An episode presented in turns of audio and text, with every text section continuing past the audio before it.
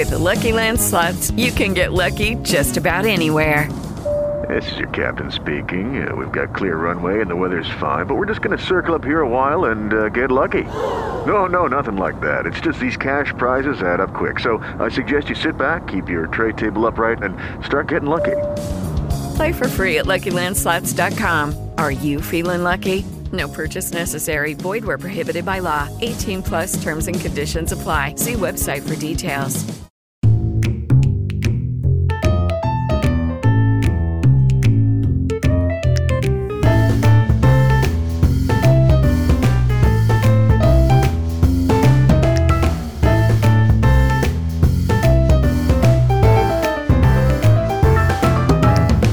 Cześć, witam serdecznie w kolejnym odcinku mojego podcastu Opór jest daremny, nadchodzi AI.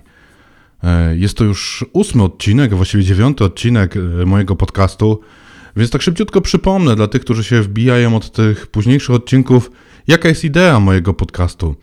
Otóż chciałbym Wam pokazać e, świat sztucznej inteligencji, świat marzeń wielu ludzi w ostatnich tysiącleciu, którzy pracowali nad e, różnymi tematami, chcąc zbudować maszynę, zbudować modele matematyczne, modele naukowe, e, które po pozwalają nam zrozumieć proces myślenia, zbudować coś, co samodzielnie myśli, e, co zastępuje w obszarach różnej percepcji człowieka.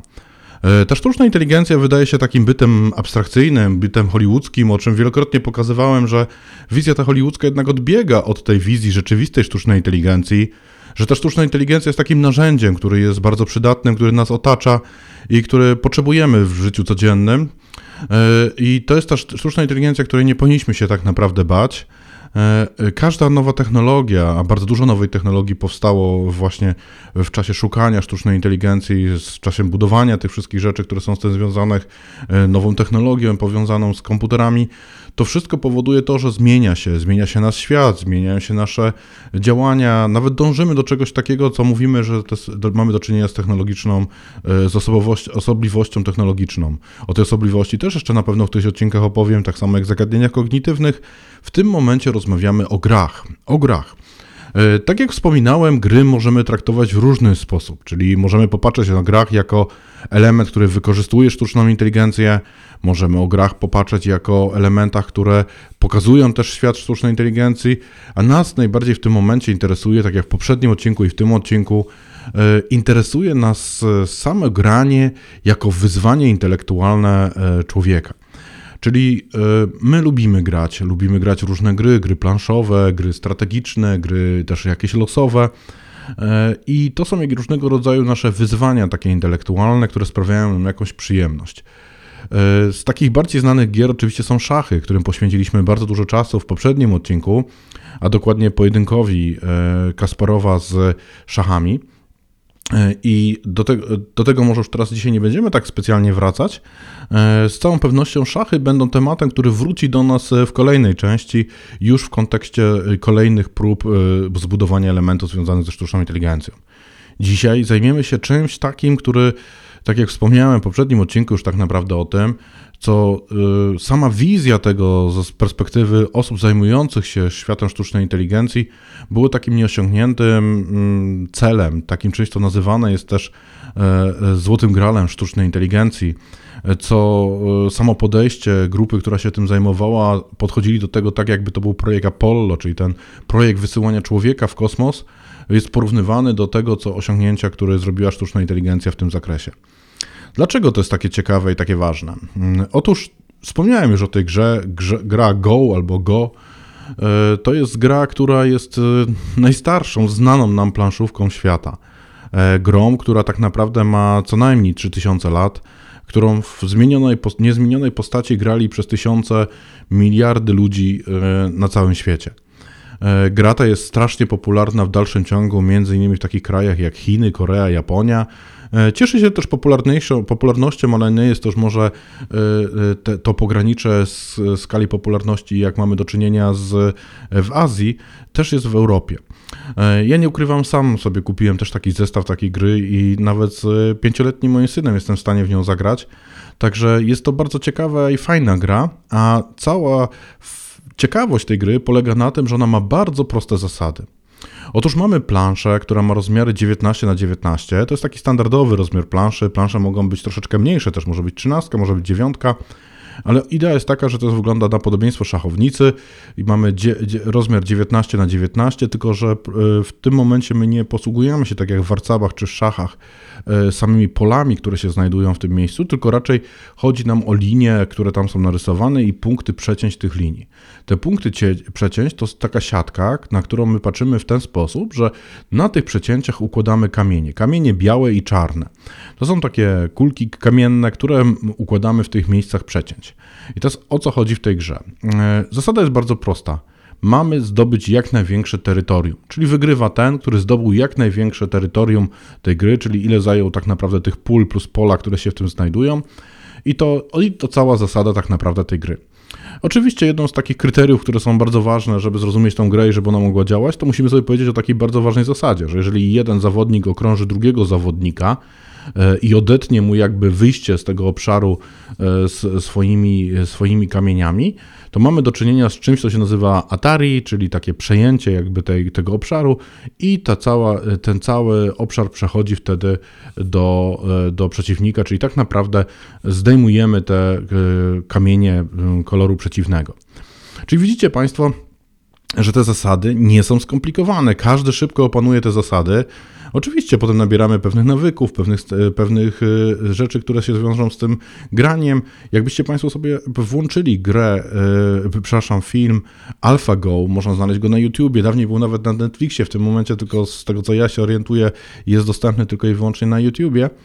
E, jest to film dokumentalny pokazujący właśnie słynną rozgrywkę AlphaGo e, i tam pokazywane jest też ten, e, to znaczenie, ten aspekt społeczny, jak to Go jest ważne tak naprawdę dla ludzi w Azji. Okazuje się, że to są szkoły, szkoły, gdzie dzieci od małe, małe, małe dzieci w wieku kilku lat już zaczynają chodzić do tych szkół, uczą się grać w tą Go grę. Ta gra Go czy Go to jest gra, która E, tak naprawdę można powiedzieć, że w dużej mierze opiera się na naszej intuicji. Czyli zawodnik tak naprawdę ma do dyspozycji tylko jeden rodzaj pionu, który może postawić, tego kamienia, e, i wybiera miejsce, w którym te, te, te, rzeczy chce postawić. Dlaczego ta gra jest taka skomplikowana i taka niesamowita? E, otóż faktycznie wciąga, jak się to człowiek gra, szybko można się nauczyć, chociaż podstaw, ja nie mówię o tym, żeby już zdobyć poziom mistrzowski, ale podstawy szybkie są do opanowania. I ta gra e, powoduje coś takiego ważnego z perspektywy jakby przetwarzania komputerowego, to, że ilość złożeń kombinacji, które są możliwe do zrealizowania jest bardzo duża. Spróbuję to Wam wytłumaczyć, dlaczego ona jest bardzo duża. Otóż, patrząc na grę w szachy, mówi się, że w danym momencie wybieramy tak mniej więcej z około 20 różnych kombinacji, którą możemy zrobić na szachownicy. Oczywiście e, z perspektywy szachownicy mamy jeszcze pewne parametry, pewne priorytety, które odgrywają do nas rolę, ponieważ piony mają różne możliwości działania, e, figury znaczy się, przepraszam, e, więc mamy pewną degradację wartości tych elementów, mają różną, różne znaczenie, mamy pewną strategię, która z tym jest związana, ale w sumie mamy 20 kombinacji w każdym ruchu, których możemy wykonać. W przypadku gry Go, mm, no łatwo sobie wyobrazić, zaczynamy z prawie tam 380 miejscami, gdzie możemy położyć tak naprawdę pierwszy kamień, następnym razem o jedno mniej. E, patrząc to jednak w architekturze, takiej strukturze drzewiastej, jakbyśmy musieli analizować e, ruchy, kombinacje, które są możliwe do wykonania, to biorąc pod uwagę jeden ruch, mamy gdzieś mniej więcej około sensownych 200 pozycji, w których możemy położyć kamień.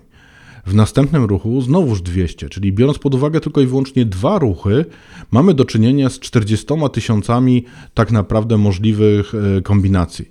Jeżeli byśmy chcieli wziąć pod uwagę trzy ruchy, to dochodzimy już do 8 milionów, tak? Czyli przy trzech ruchach mamy już 8 milionów. Jak podają eksperci, e, biorąc pod uwagę 15 ruchów, e, zarówno pionów, znaczy zawodnika białego i czarnego, dochodzimy do ilości takiej, że, ich, e, że tych ruchów jest więcej tak naprawdę niż ilość atomów na wszechświecie. Czyli widzą, widzicie, że to jest tak niewyobrażalna ilość, że jakbyśmy chcieli to użyć do, do tego e, obliczenia i przeszukiwania takiego zbioru wszystkich komputerów obecnie dostępnych na, na świecie, e, to i tak, i tak pewnie by to trwało jakieś miliony lat. Czyli dochodzimy do takiej, do takiej sytuacji, że jakbyśmy chcieli tak topornie sprawdzić wszystkie scenariusze i wybrać najlepszą drogę, żeby wygrać, no to nie jesteśmy w stanie technologicznie w obecnych czasach to zrealizować. No i dlatego to e, ta gra, e, zagranie w tą grę, która z perspektywy człowieka jest tak naprawdę jakąś pewnego rodzaju strategią, ale mamy tam dużo intuicji i działania, jest strasznie dużym wyzwaniem. Zwróćmy uwagę na, na bardzo ważną rzecz, że tak jak w szachach, już nawet początkujący gracz jest w stanie w miarę ocenić sytuację na szachownicy i, i ocenić, na ile kto prowadzi, czy jest bardziej remis, czy już widać, że jest ktoś, e, co wygrywa, to niestety w grze Go nie jest to takie trywialne. Arcymistrzowie uczą się właściwie całe życie szybko rozpoznawać i elastycznie roz, roz, rozpoznawać tak naprawdę sytuację na, na, na, na planszy. E, to nie jest prosta sprawa. No i właśnie, jedna rzecz to jest to, że Wam mm, przed chwilą mówiłem o tej złożoności. Czy byśmy sobie wyobrazili w każdym kroku, o ile różnych kombinacji jest więcej, e, to rośnie czas jakby wyszukiwania i badania tej najbardziej optymalnej sytuacji. Trudno jest oszacować wynik, czyli rezultat, który w tym wypadku wy, e, występuje, czyli mamy następną trudność, żeby powiedzieć, że dane rozwiązanie jest najbardziej optymalne. E, więc widzicie, jak to jest skomplikowane z perspektywy budowania jakiegokolwiek koncepcji przetwarzania. Teraz spróbujmy się zastanowić, jak działa nasz mózg, kiedy my gramy. Otóż to wygląda w ten sposób, że mamy te proste zasady w głowie, umiemy sobie coś wyobrazić. Wiadomo, że nikt nie rozpatrzy tych milionów e, kombinacji, biorąc pod uwagę tylko i wyłącznie trzy ruchy do przodu, a jeszcze do tego alternatywy, e, które są przeciwnika możliwe do, do zrobienia w takiej sytuacji. Więc my musimy działać w pewien sposób nazywany intuicyjnym. Z całą pewnością polega to na tym, że część ludzi ma jakieś predyspozycje związane z percepcją, z postrzeganiem tego, jak ta plansza wygląda, e, i zaczynamy robić coś takiego, gdzie podejmujemy jakąś decyzję, e, z której do, nie do końca mamy świadomość, dlaczego ona w tym wypadku jest najlepsza. To jest na pewno jakaś analiza wzorców, wzorców z tej planszy, którą widzimy wzrokowo, najprawdopodobniej oceniamy. Nasz mózg to jakoś przetrawia, wychwytuje pewnie jakiś wzorzec, jakąś, jakiś element z tym związany i i robi coś, co możemy się spodziewać, że tylko ma miejsce. Jak to wymyślono w przypadku algorytmu w firmie, o której za chwileczkę będę mówić? Otóż, zanim może zacznę mówić o tej firmie, znowuż przypadek jak z firmą hollywoodzkiego, skąd się wzięła ta firma i jak to wyglądało. Otóż był pewien człowiek, e, Demis Hassabis, e, e, z opowieści, legend, czy nie wiem jak to powiedzieć bardziej, bardzo dobry szachista, człowiek, który był bardzo zdolny, inteligentny, doszedł w pewnym momencie do wniosku, że swój potencjał, który ma, e, powinien zużyć na coś bardziej praktycznego, czyli spróbować zbudować maszynę, bo o tym marzył, maszynę myślącą, a nie bawić się w to, że będzie swój intelekt w cudzysłowie marnować na grę w szachy. E, i stworzył firmę, która właśnie miała takie wyzwanie. Zaczął oczywiście od prostszych rzeczy, między innymi takie spektakularna rzecz była to był Breakout, e, czyli taka stara gra z Atari, gdzie mieliśmy takie linie kolorowe, szczaliśmy taką piłeczką i, i tą piłeczka, kuleczka rozwalała tą linię i chodziło o to, żeby całe linie zlikwidować. A na dole jeździliśmy takim suwaczkiem w cudzysłowie, który odbijał tą piłeczkę pod odpowiednimi kątami. E, no i to, co jest ciekawe, po paru godzinach algorytmu, algorytm grający w tą grę nauczał się robić to w sposób systemowy, czyli robił sobie przebicie przez tą ściankę w górę, następnie piłeczka znajdowała się na górnej linii i od góry po kolei sobie zlikwidowała cały, cały ten obszar i na końcu wylatywała i było to dokończone. Czyli widać było, że algorytm też się nauczył pewnego sposobu, wypracował sobie pewną metodę, w jaki sposób to można e, działać. Ale oczywiście to były ciekawe zabawy, tych zabaw robił więcej z zespołem swoich kolegów, przyjaciół czy pracowników e, i rozwijając tą myśl, dochodził powoli do tego, że chciałby się zmierzyć z grą Go. Z grą Go, która właśnie była przez nich traktowana jako taki złoty graal, jako taki, e, jak to w tym filmie, o którym wspominałem, jest wspominane, że to jest taki w papierek e, lakmusowy postępu technologicznego, czyli osiągnięcie czegoś, co się wydaje być niemożliwe e, właśnie z poziomu sztucznej inteligencji. Stworzyli firmę DeepMind i tą firmą zainteresowała się firma Google, No i firma Google ją kupiła, pomogła im zbudować takie rozwiązanie, wsparła ich też technologicznie, dając dużą moc obliczeniową i powstało coś takiego, co nazywamy AlphaGo.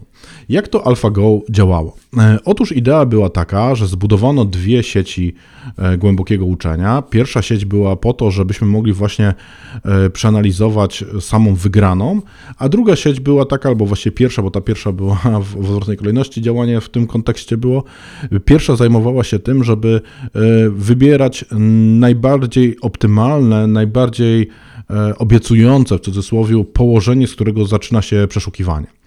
Następną rzeczą było sam motyw e, przeszukiwania i motyw przeszukiwania był użyty, użyta była e, pewne, e, pewien algorytm, który się nazywa Monte Carlo Tree Search, czyli metodą przeszukiwania drzewa metodą Monte Carlo. I to jest metoda, która formalnie jest udowodniona, że jej skuteczność jest na poziomie min-maxa, czyli heurystyka, która szuka najbardziej optymalnego rozwiązania w takim rozumieniu i korzystając właśnie z takiego asymetrycznego drzewa, które jest rozbudowywane z wynikami takiego postępowania. Czyli tak zbudowany był algorytm.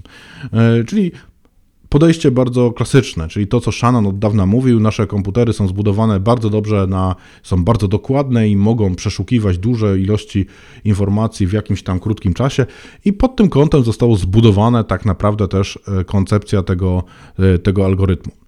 E, no i teraz w ogóle ten algorytm i te, ta metoda, o której tutaj mówię, wykorzystywana jest w wielu tak naprawdę grach planszowych między innymi też Hex, a także i na przykład Pac-Man z gier komputerowych, e, różnego rodzaju gry tak naprawdę też niedeterministyczne, tą metodę się e, w tym zakresie też używa.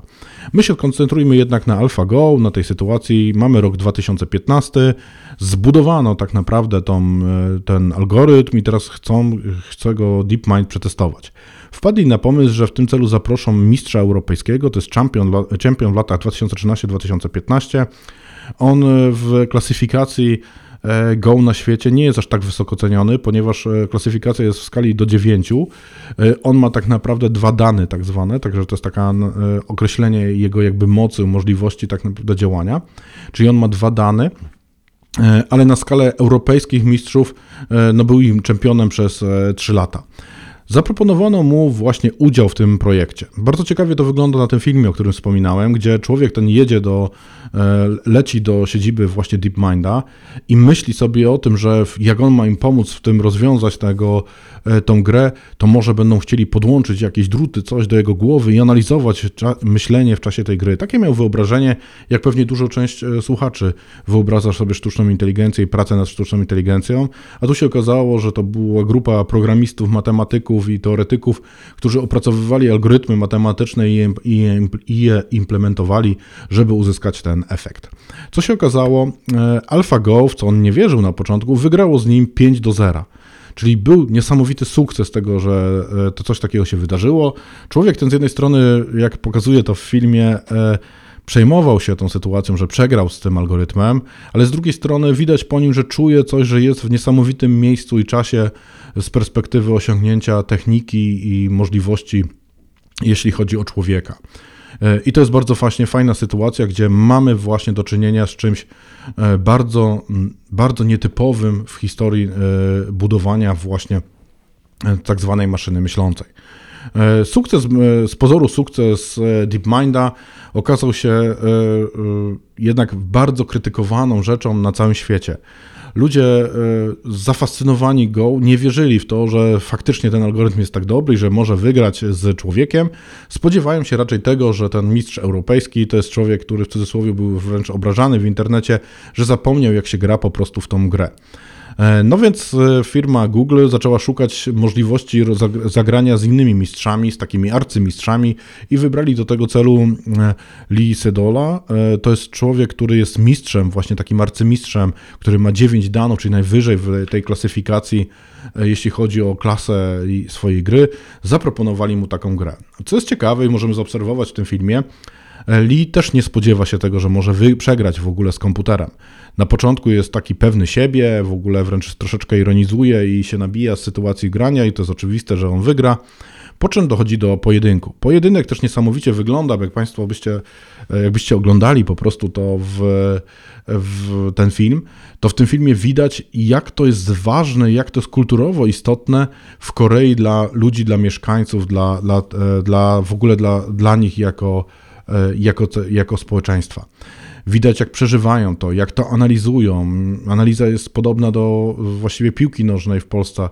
E, jak na telebimach wyświetlany jest ten pojedynek, ile tam jest płaczu, emocji, nerwów. Coś niesamowitego. I co jest ciekawe, gracz ten gra i przegrywa. Przegrywa z AlphaGo pierwszy pojedynek, pierwszy z pięciu. E, niesamowitą rzeczą jest to, że tak naprawdę e, widać, że ludzie ci, co patrzą na ten mecz, zaczynają podziwiać AlphaGo ze względu na strategię, ruchy, działania, które ten AlphaGo wykonał. Piękna rzecz, y, widać w pewnym momencie też emocje tego człowieka, który y, złamał się jakby w tym, że widzi, że AlphaGo jest mocny, bardzo zaczyna to przeżywać, zaczyna w pewnym momencie czuć swoją odpowiedzialność, że on reprezentuje człowieka versus maszynę w tym takim y, powiedzmy intelektualnym pojedynku XXI wieku. I teraz co się dzieje dalej? Kolejny mecz wygrywa tak naprawdę AlphaGo i kolejny też wygrywa. Dopiero w pojedynku czwartym wygrywa Lee Sedol. W piąty też przegrywa i w rzeczywistości jest wynik 4 do 1 dla komputera, dla algorytmu AlphaGo. Poruszyło to całym światem, coś niesamowitego, e, coś niesamowitego się wydarzyło. Zobaczono, że tak naprawdę może ten, ten, ten e, algorytm wygrać z człowiekiem, czyli doszliśmy do czegoś takiego nazywanego tym złotym gralem sztucznej inteligencji, do tego momentu, że e, budując pewną logikę myślenia, jesteśmy w stanie wygrać tak naprawdę z, z człowiekiem. E, w, w, takiej sytuacji pojawiło się oczywiście też dużo dyskusji na ten temat, czy tak naprawdę ten Lisedow zaczął dobrze grać, czy, czy coś się wydarzyło jemu i tak dalej. E, Pozostawi arcymistrzowie zaczęli wątpić w to, żeby mogli zagrać, zaczęli się bać tak naprawdę przegrania z AlphaGołem. Lisedol wystartował jeszcze raz w tej konkurencji, przegrał 5-0. Później zostało zrobione coś takiego, co się nazywało AlphaGo Master i, i wystąpiło tam wielu mistrzów, arcymistrzów grających na poziomie właśnie co najmniej e, takim jak Lisedol. E, wszyscy przegrali, AlphaGo wygrało 60 do 0. E, jak się okazuje, osiągnięto ten stan. Ten, osiągnięto ten stan, który nam, pozwala nam powiedzieć o tym, że sztuczna inteligencja już doszła do tego etapu. E, coś niesamowitego się wydarzyło. Przypominam, 2016 rok firma DeepMind zbudowała coś takiego e, właśnie z tej strony. Oczywiście samą grą Go zajmowało się więcej firm, więcej grup badawczych. Jest to bardzo ciekawy temat ze względu na to skomplikowanie, o którym tutaj wcześniej mówiłem. I teraz kilka słów nawiązania do tego, co wcześniej opowiadałem w poprzednim odcinku o Deep Blue. Otóż Deep Blue było mechanizmem, który tak naprawdę miał zaszyty troszeczkę wiedzy od arcymistrzów wtedy się tam znajdujących. W przypadku AlphaGo mamy sytuację, gdzie algorytm sam się uczy i sam zdobywa tą wiedzę, buduje sobie tą wiedzę. Także zupełnie troszeczkę inaczej to na to wygląda z perspektywy e, właśnie takiej sztucznej inteligencji. E, sam wątek AlphaGo jest bardzo mocno rozwijany. To, ten temat jest, wymaga jakby kolejnego naszego spotkania na ten temat i mm, będzie taka ostatnia, trzecia część poświęcona właśnie tej, tej, tej tematyce. Otóż AlphaGo został rozwinięty w kolejny projekt AlphaZero. Alpha Zero nie dosyć, że będzie o grze Go, będzie też o grze w szachach i przejdziemy płynnie też do innych rzeczy e, skomplikowanych, związanych z, tym, z tymi możliwości, możliwościami grania. Czyli będzie m.in. o Docie, o StarCraftie. To będzie w następnej części. E, w tej części to już właściwie wszystko, co chciałem e, Wam opowiedzieć. Mam nadzieję, że coś ciekawego się dowiedzieliście. Polecam obejrzenie filmu o AlphaGo. Dostępny jest obecnie publicznie w internecie. Cóż jeszcze mogę dodać? E, e, oczywiście możecie śledzić e, fanpage mojego podcastu na Facebooku. Zachęcam do dyskusji, komentarzy. I co, do usłyszenia w następnym odcinku, właśnie poświęcony w dalszym ciągu zagadnieniom związanym z alfa. Mm, pewnie ten temat po części będzie dalej kontynuowany, bo z całą pewnością troszeczkę chciałbym potem opowiedzieć o uczeniu głębokim, o sieciach, żeby osoby nie będące tak naprawdę w technologiach rozumiały, o czym tak naprawdę tutaj opowiadałem, co się tutaj wydarzyło, jakie technologie były użyte, żeby uzyskać ten efekt, który się spodziewaliśmy. Śledźcie mnie na ulubionych y, swoich platformach streamingowych. Bądźcie ze mną w grupie na fanpage'u i do usłyszenia już niebawem w kolejnej części. Dziękuję, cześć.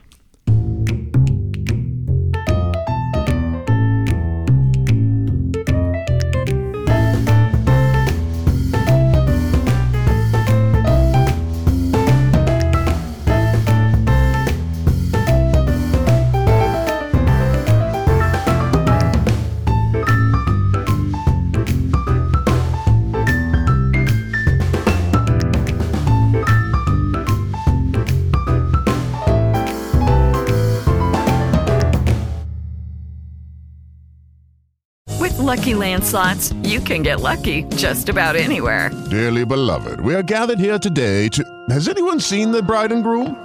Sorry, sorry, we're here. We were getting lucky in the limo and we lost track of time. No, Lucky Land Casino, with cash prizes that add up quicker than a guest registry. In that case, I pronounce you lucky. Play for free at LuckyLandSlots.com. Daily bonuses are waiting. No purchase necessary. Void where prohibited by law. 18 plus. Terms and conditions apply. See website for details.